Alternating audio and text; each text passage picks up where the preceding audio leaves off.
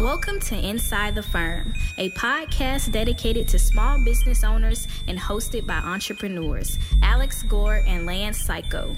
Each week, they take you on their journey of how to start, run, and grow a business by bringing you inside their architecture and real estate development firm. Get a behind the scenes tour of how these business leaders manage their clients and foster company culture while creating new and innovative projects. And now, your hosts, Alex Gore and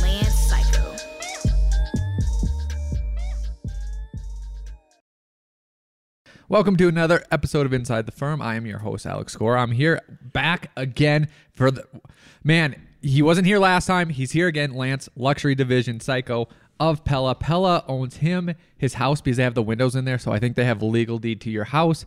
Their shirt is on you, so they own you. Several of the houses we have going up right now under construction have Pella windows going into them. I just had a meeting with a window installer, and we had a cutout of the Pella, you know, the corner. Yep. And he was like, "Oh, we can do this. We can install it this way, this way, this way." So like, it was super helpful. Beautiful. right there. But before doing that, that meeting was about building a house. And what's awesome about it, it's going to be very cool. Not only do we harp on all the time as uh, be, going from architect to builder, architect to contractor, help essentially extend your safety net, extend how much you'll get revenue coming in. That's a huge, huge thing. It also helps you close general architectural clients because all the time when people say, "Hey, do, you know, is this design build?" I go, "No, it's architecture first. And then I explain the process that, "Hey, we we might not even build your house. You know, just depends on all these certain Yep. things. Yep. But what we do do is take all that knowledge that we get from there and we apply it to every one of our architecture projects. So no matter what, you get a leg up. And like I feel like that helps immensely. If you want to learn how we did it, go to architectsguide2.com, architectsguide.to.com. Check it out. As architecture and design demand increases towards pre pandemic levels and beyond, how are you and your firm keeping up? ARCAT is here to help. ARCAT.com offers several free, tools to help architecture and design firms like yours get work done faster. Use ARCAT's powerful search engine to find the right products for your projects and download BIM. CAD and specifications right there on the same page without needing to pay or register. ARCAT.com also offers product videos, catalogs, green reports, product certification information, outlines, and short form specification generation, and more. ARCAT.com is your one stop solution to help increase your productivity and get more projects done. That's arcat.com, arcat.com. That's arcat.com. Check those guys out. They support the podcast, which helps us support you guys. Uh, this episode is also brought to you by Pella Luxury. Experience a collection of brands that brings your creative vision to life. The luxury division of Pella is a world class collection of brands including Duratherm, Reilly, and Bonelli, all pioneers of industry who provide window and door solutions to discerning architects, the building industry, and beyond. During this holiday season, we know how important it is to step back and spend time in gratitude. We appreciate all our clients trusting us with their projects in the record breaking year. We are excited and ready to take on the new year. The luxury division of Pella doesn't push beyond the limits. They set them. Explore PellaLuxury.com forward slash the firm. That's PellaLuxury.com forward slash the firm. Check them out. They support us and help us support you. Al Gore, it's back to me, isn't it? Yes, you got a website, Denver Awesome. Planning and Zoning. Yep. So, uh, pulling this up here on YouTube, if you're tuning in that way, um, basically Denver, uh, where we do a lot of business, um, everything from small remodels all the way up to uh, um, multi multi fam huge multifamily developments um, with some with commercial mix in there. And uh, what Denver did, which blew my mind, was they put out average plan review times. I don't know if the city you guys are operating in uh, has done that, but it is quite telling. And I think also super helpful so that you can show clients. That's probably the biggest thing I think to take away from this. So um, if you're if the city you're operating in hasn't done this, I would highly recommend that you uh, take a look at. So basically, I'm on denvergov.org.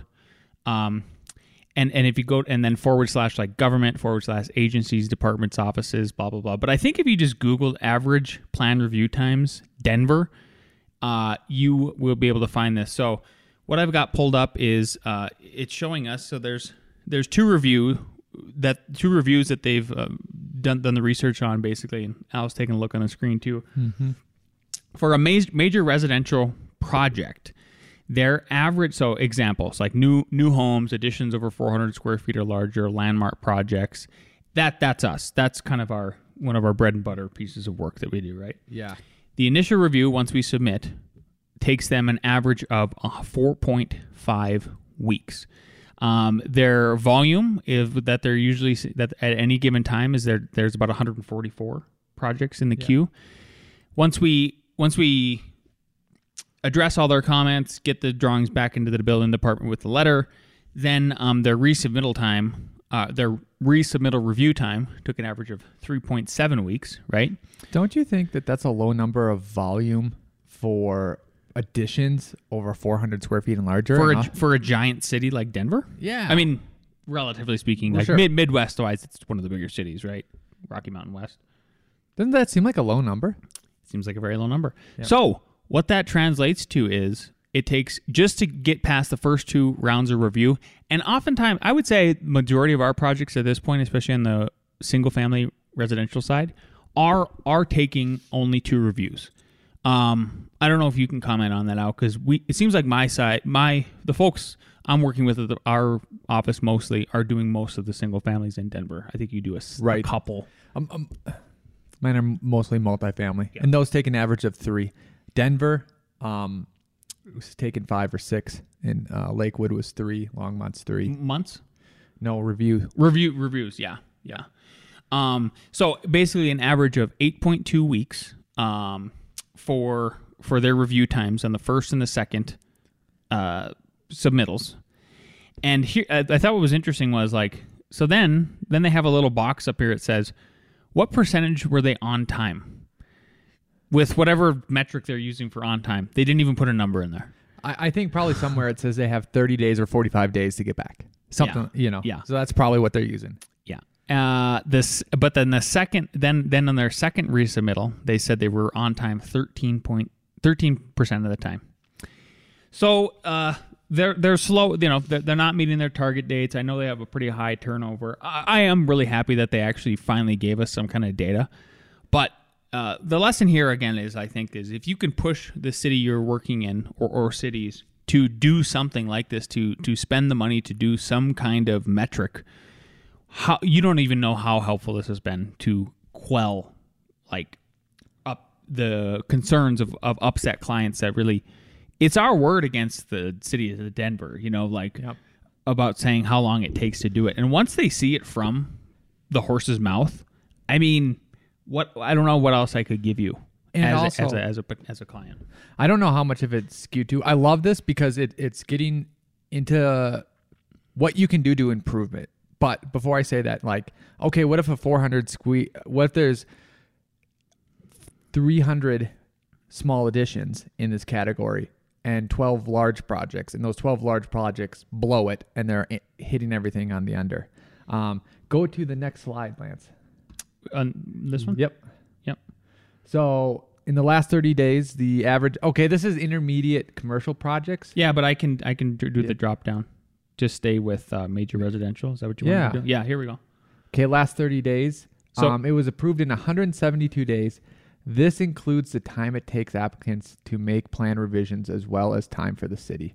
So if you spend six months developing uh, developing it, um, and then 172 days, It's about five point seven months. about six months. So it's about a year long process.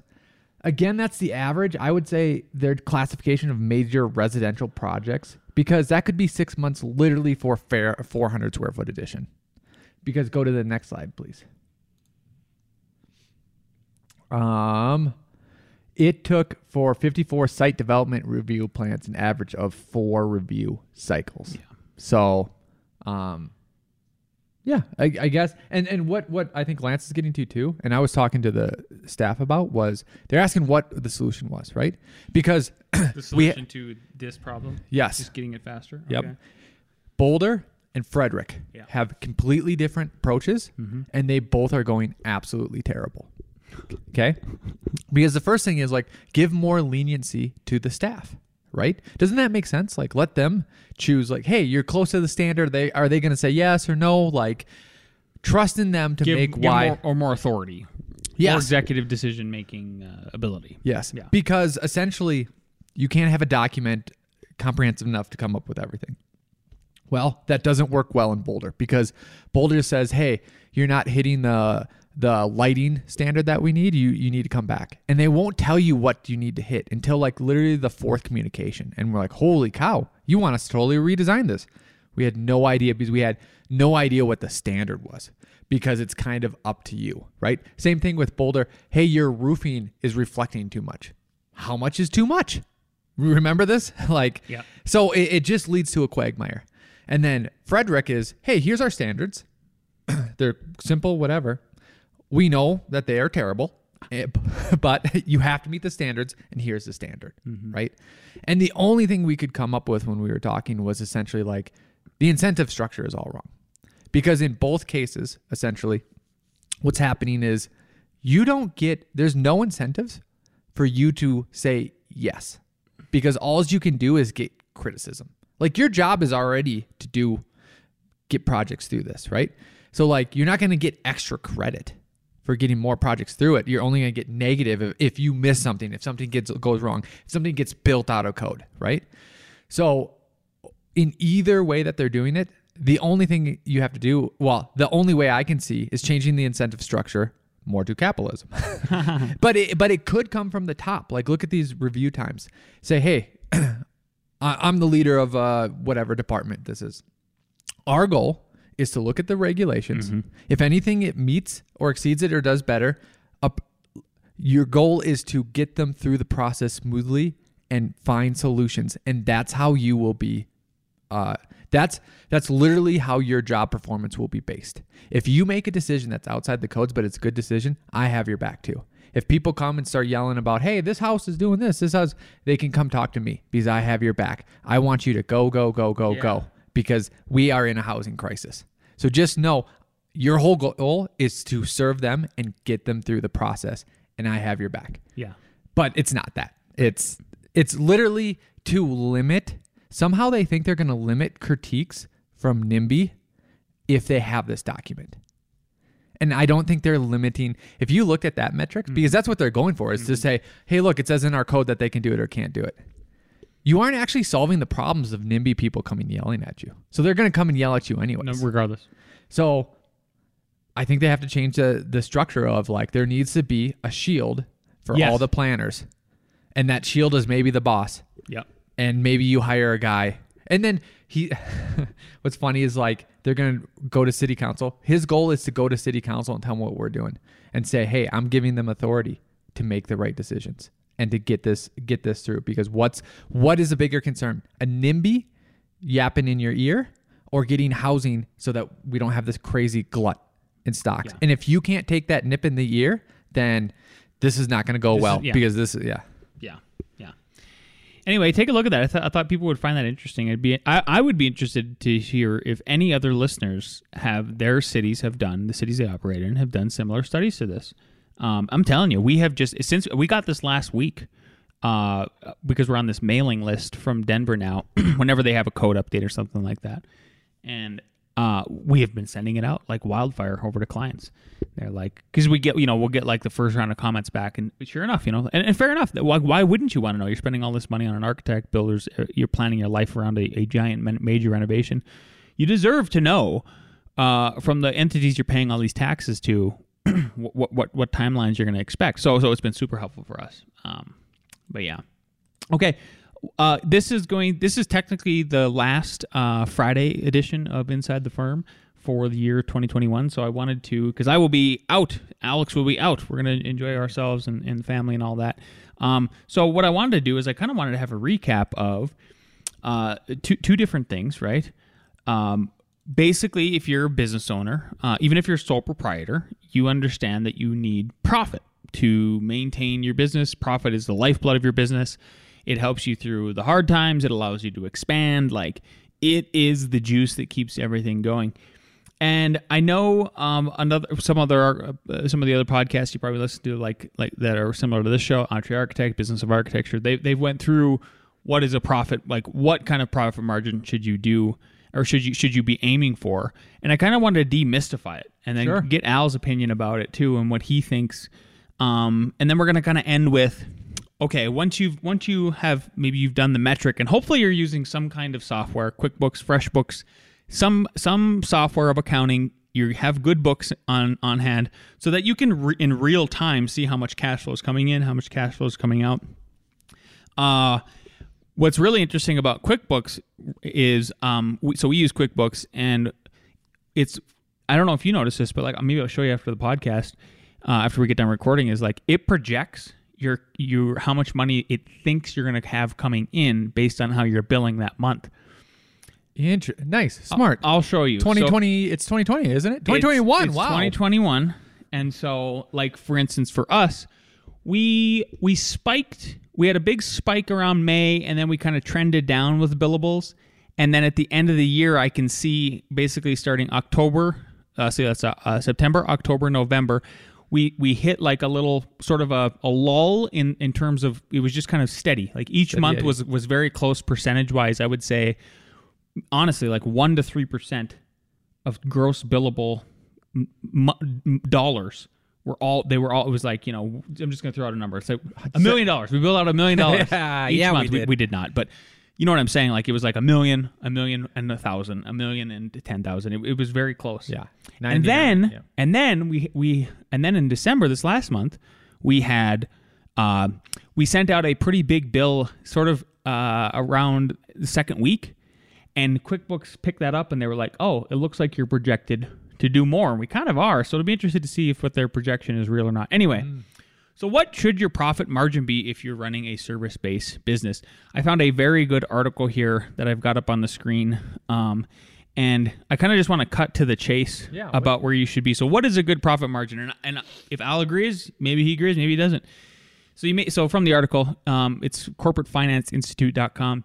You may be asking yourself, what is a good profit margin? A good margin will vary considerably by industry, but as a general rule of thumb, a 10% net profit margin is considered average. A 20% margin is considered high or good, and a 5% margin is low.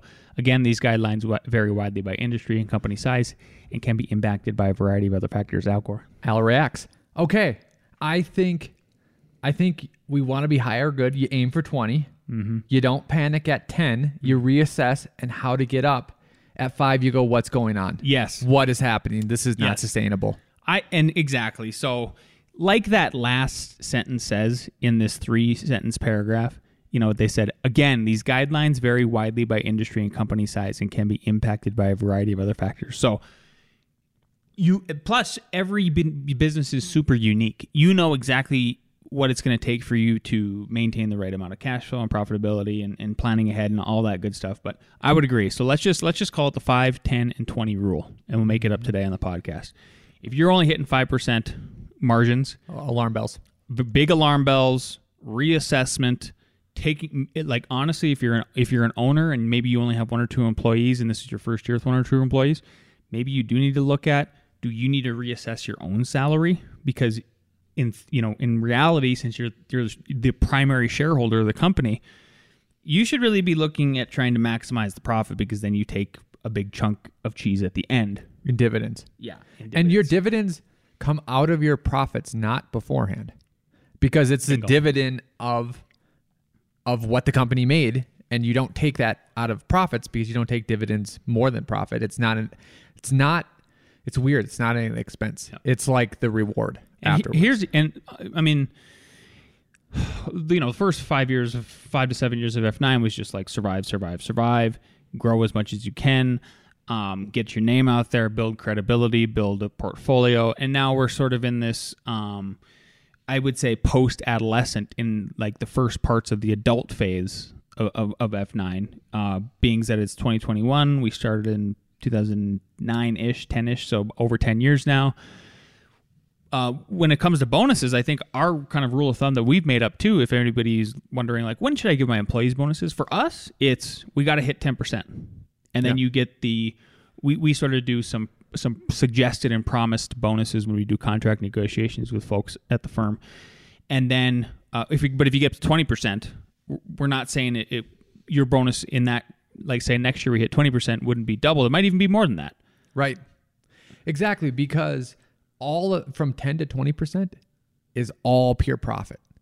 You know, and and a lot of that 10%, honestly, even though it's profit, it goes to you got a billing cycle coming out Yes. next literally in, in a couple days or in two weeks you um, have major expenses you're trying to keep three months payroll you know all that other stuff people get pregnant people have covid you know um, so like you need to keep some you need to build up those reserves. Insurance, new computers. Alex and I need new computers. Uh, Al needs a new uh, iPad. Uh, something breaks in F9 HQ. You know, we need a new furnace. You know, you, the, the list keeps going on, right? So, which kind of brings me to the last uh, part of this part of the day show, which is Al already kind of prefaced here, is cash flow management. So I've got another article pulled up. It's uh, it's called Cash Flow Management. How much cash should you keep in your business? So let's say you've got to the end of the year, you've assessed, you've had a, you've had a you've had a typical year. Hey, I made my ten percent profit. Hey, I was able to give out uh, our, uh, typical bonuses. Um, you know, maybe it's maybe some people do bonuses of like I did a pay period. Uh, sorry, a a, a paycheck equivalent. Some people do like I'm to do a maybe they go above and beyond. If you get to 20%, you do a whole month salary. That seems kind of like as a baseline starting point of start, as far as thinking if you if you are wondering like well what what should if you're listening and you're wondering what should I be doing? I'd say that's kind of the swing yeah to start thinking about bonuses. Um, but you went through all that and you're like, okay, now now it's just Lance and Al, and they're looking at the bank account at the end of the year. How much cash do you decide to keep in that account? Before we go further, too, I like that rule. I think you could have that as a simple rule. I think you could also have the 5, 10, 20% Ooh, rule too and just apply to the same. Hey, if you're at you know 10%, you can give out 10% bonuses if it like um, ten percent of your salary. Yeah. Yeah. Yeah. Well, well, actually, I would almost put it this way. Like if you're profitable at 10%, you're probably giving out 5% bonus. Yeah, five percent of the salary. And then once you go above 10%, it's like, "Oh, can I give 10% bonus? Can I give 20% bonus?" You know. Yeah. Yeah, but play with those numbers and see where they get you. I mean, there's going to be some simple multiplication, right? So anyway, back to uh, your you've given out bonuses, you you've paid all your bills, and that last month is finally like, holy cow, we're finally truly in the black. We're seeing where we're at and everything. How much how much cash should you keep in your in your business? Um, so these guys have uh, basically I think like one, two. Let's see there. They've got like seven, seven like quick points. I wanted to run by Al and see what he thought. So number one, how much cash have you been using? Right. So your monthly cash flow report. Again, if you're using QuickBooks or FreshBooks, I highly recommend that. Our QuickBooks is literally tied to our bank account and our credit card accounts now. So we are we are within a margin of error of like 0.05 sorry 0.5 percent like a half a, half a percent of what our real cash flow is on hand compared to where our billables are like the flow charts are really really good to see i, I check on them almost every every day for sure every week uh, just to see where we're at and kind of update al and everything. Um, so anyway how much cash have you been using right? So for example they give an example. For example if you have 50% or 50,000 cash received from sales and 30,000 in expenditures, then your monthly net burn is 20k. This amount usually varies from month to month, so it's probably better to use a 3 to 6 month average. Your gross burn only considers cash expenditures. In our example, that's 30,000. This is a more conservative metric since it does not since it does not assume any sales occur. Again, uses 3 or 6 months average. So, if you're if you've if you've done good bookkeeping, you'll be able to see what your typical monthly cash burn is. You'll be able to see, obviously, like, oh, how much does a payroll period cost me? Mm-hmm. And it's so critical when you're first starting a new business like our construction firm. It's only been in existence for four years, technically. Um, payroll's been there for two years. There you go. And is that what you're going to correct me on? Well, I mean, it, when it smart starts so small, Yeah. you know, it, it it's hard to count those years. Yeah, I agree. But now that so now we have a consistent payroll, and it's like Alex and I know exactly pretty much how much how much we need to make sure is in that account to make payroll happen, and then knowing then then you're able to plan obviously like oh now I'm, I'm, we're going to be done framing the first floor we can bill out X amount of dollars great that's going to bring in this amount of revenue looks like we're covered for the next uh three months you can breathe a little easier that's going to help you really control literally control your blood pressure Yeah. on that whole thing.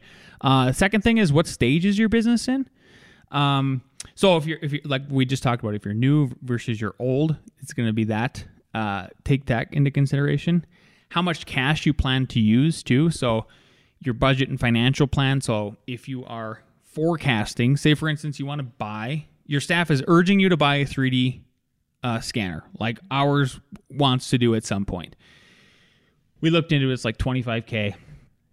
Um, that's a lot of cash. Yeah. And so how do you just so like so like if you're trying to plan if you're trying I think you need to know okay, what is it going to take to get that extra 25k?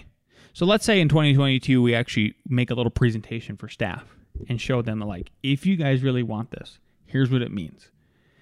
You know, here's here's the target we got to get to in order to get be able to expect, you know. Yep. Yeah. And, and that's a good example for something you want to save as. Just that specific example, too, how we simplified that equation is oh, what is it to rent? How many times do we use it a month? Is that less?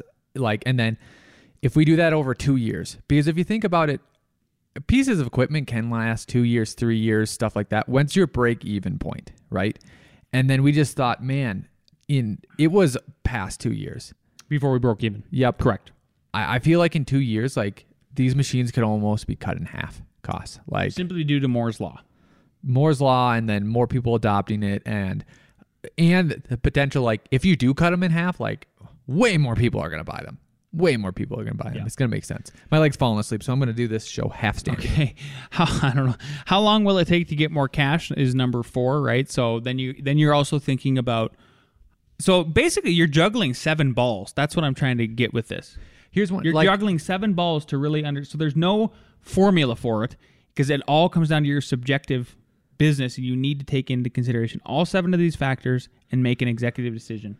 This number four like if you're doing smaller projects with quicker turnaround and they pay quickly in like net 15 oh maybe you don't have to have such huge cash reserves if you're doing larger projects that take you larger to bill out and they're at net 30 or they say no we're at a bank you have to be net 45 because with the way we process it and then get it it's net 45 then you need more money yeah And what if you what if you bill out? Let's say you build out on December 1st and you have a net 30 on and it was one of the biggest bills you sent from the year, right? You could strategically plan. You could say, "Well, I know that let's say I have a 100 let's say you have a $100,000 in your account, but the bill that you sent uh, is $75,000, right? Sure. And each pay period is $25,000. Just throw it out there. You in theory could drain that account you could take 75,000 out if it's yours, take the whole bonus and then wait until after the first of the year, put that check in there and you're right back to where you need to be, right? Like that's a very simple way to think about it. It rarely works out that way, but rarely yeah. We've been doing this for a while and it hasn't they're aligned quite perfectly like that. The what what usually happens uh, just to be completely honest with you is we get we do a big push to get paid at the end of the year and we get enough checks into where we go okay cool yeah now we're we're profitable here's all the bonuses they're all dispersed but there's not that additional next one coming where we can almost drain the whole thing well because then it's like since it's not going to get that big it's almost like yeah don't pay us for like four days Yeah, yeah, yeah, yeah, yeah. So uh, number five, how much cash do you need to keep in the business? Uh, so you know, like I, literally just a scenario I gave you. Like, like how what are you comfortable? What's going to help you sleep at night? Keeping X amount of dollars in on December thirty first, twenty twenty one, or whatever year it is. Uh, number six, when is the best time to seek more cash? Right, just like Alex said maybe you bill and you're like, uh, if you don't get that to me till the end of the year or and next year, you know, at the beginning of next year, it's okay. And then also, like you said, um, let's say for some reason you need a piece of equipment. It's not that you just want one; you need one, right? And then um, to get a credit line, you know, a bank credit line, like you can balance that also. That makes sense. Like sometimes you need tools, sometimes you need a, a laser uh, cutter or something like that. Yep. And finally, seven, uh, do I have too much or too little cash, right? So if your company has excess cash beyond the forecasted needs, then distribute it to owners and shareholders, right? Put it in Bitcoin. yeah, put the cash into a separate account um, rather than make suboptimal decisions just to use up the excess cash. That makes for smart cash flow management. So, uh, I think with the, on that last note, you should have some things that you you should have like I think a wish list. I'll give you some examples. That's ready to go. So you're not just like uh, compelled to spend that money, and and then the the money becomes frivolously spent. I'm not I'm not saying we're like this, but or anybody listening is like this, but why it might be good to have some things on the docket, right? So some things that we have like we've we've thrown around for a while. What about a big? Uh, what about a saving? What about a health savings account for when uh, Mr. Gresh has his first baby, or one of you know one of the girls has a baby, or something like that, like maternity and paternity leave. Um, what if what if what if we all want uh, this 3D scanner, right? Uh, what what if we're planning for that, Yep. Or 3D printer. or a 3D printer? Yep, Yep. yep. Or just uh, yeah, health and sickness and mul- multiple different things. Um, for the construction side, uh, a construction truck. Yeah, a van. That's a yeah, great one. van. You know. Yep. Yep. So just remember, like if you if you want to go back and refer to that article, there's no easy answer. It's good. It's a very tough decision. That's why you're the one as a CEO or a person who's a business owner. That's why you're the one who, even though you're eating last, you should eat the most. You're making the toughest the toughest decisions. You're the one having to weigh all of these seven different balls that are going to be thrown in the air. So check out the article. It's uh it's American Express article actually. Uh, cash flow management. How much cash should you keep in your business? I thought it was I thought it was great. Look at that. Well, speaking of cash, I think we have someone who has cash for this next read. Let's listen to Elon for Elon reads. I could really sort of wax on about the nature of money for hours because I played a significant role in creating uh, PayPal. Um, and so my understanding of the, the money system at a fundamental level of how it actually works, the detailed mechanics of it, is, I think, there's there are very few people that understand it better than me. Bitcoin uh, is an interesting example, obviously the, the prime mover on this, um, but the transaction volume of Bitcoin is low Yeah. uh, and the cost per transaction is high. It is, uh, at least at its base level, uh, suitable for maybe an exchange, a, a store of value. But fundamentally, um, Bitcoin is not uh, a good substitute for transactional currency. Right. Um, and um, even though it was, it, it was created as a silly joke, Dogecoin is uh, better suited for transactions Why is that? the, the total transaction flow uh, that you can do with with um, Dogecoin is substantially more than like transactions per day is is, is much higher than Right. has much higher potential than than Bitcoin. Uh, it is uh, slightly inflationary, um, but that inflationary number is a fixed number as opposed to a percentage. Right. So that means over time, its percentage inflation actually decreases. And that's actually good because it encourages people to spend and ra- rather than sort of hoard it as a store of value. I could wax on ab- about this. Uh, that's why when people say that Bitcoin is going to replace a dollar, I almost want to say you don't know what Bitcoin is. You know, Bitcoin is digital gold. Like gold is not going to replace a dollar. You're not going to get out gold, break out however much. You're going to store it, use it as a store of value, exchange it for high price down payments or large items, right? The and the thing that's different about Bitcoin than fiat is that um, you can't inflate the money supply where fiat currencies you can. So that's what makes it a good store of value that's an alternate to a physical asset. Um, so I love that. Uh, Doge, I don't know if it's going to take over or not, uh, but yeah, that's my thoughts on those. Yeah, I just thought it was appropriate that uh, we were talking about money and cash flow, and uh, and then Elon Musk, uh, his little excerpt again. Congratulations to Elon Musk on Times Man of the Year and all that. Oh, I but like, listen to him. Like, okay, the guy who created PayPal, right? So, was there was some idiot on LinkedIn the other day too? I saw in a comment section where they were like, "Name one thing Elon's done to help humanity." Freaking PayPal. I, I just could not get over it. So it really points to it, it, like how does Elon not understand money? And and what he's saying is you know like uh, he could wax on forever about it. Of course he could. Like he made he he was one of the co-founders and and people that, that got PayPal off online that's still in working today, Yep. right?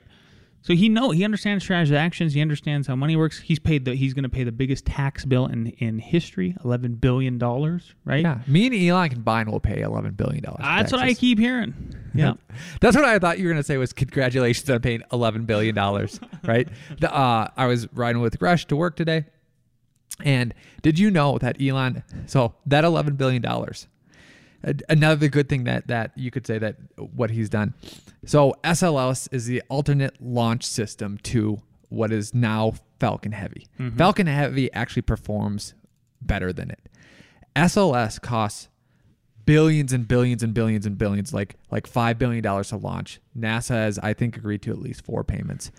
Um, the Falcon Heavy, which can do just as much or more, is like in the hundreds of millions. Elon should say, "Hey, with this 11, it's almost like taking that 11 billion and just handing it to Lockheed Martin and Raytheon and all that I know. stuff." I Wh- know. Where he could have said, "Hey, can I keep this? Who's going to spend it better? Also, I can just save you 11 billion dollars if you just switch your launch contracts to me. Like I'll literally just can I do that? And can that be my 11 billion dollars that I give to you? Yeah. Isn't that crazy? It's that much of a difference. Yeah. Well, and I think it's a perfect. It's it's like a. It's a very A to B example you gave because that's. I mean, maybe the 11 billion would go somewhere else, but like in theory, it could go in the direction you're saying. In theory, he could write a check. They could cash a check, and the treasurer could write a check straight to Raytheon, like his competitors. Be like, "Thank you for that 11 billion dollars. Here's an inferior product that we're giving all those people." that takes X amount of way much longer to do oh, and all. God. That. Yeah. terrible, Yeah. terrible. Started in the 90s, Yep. still going. It hasn't been launched yet. Sorry. Side note. Awful. Yeah. Anyway, That's it. Merry Christmas. Happy New Year's. We will see you next year. that's it. You want to end like that? Yeah. Cool. It works for me.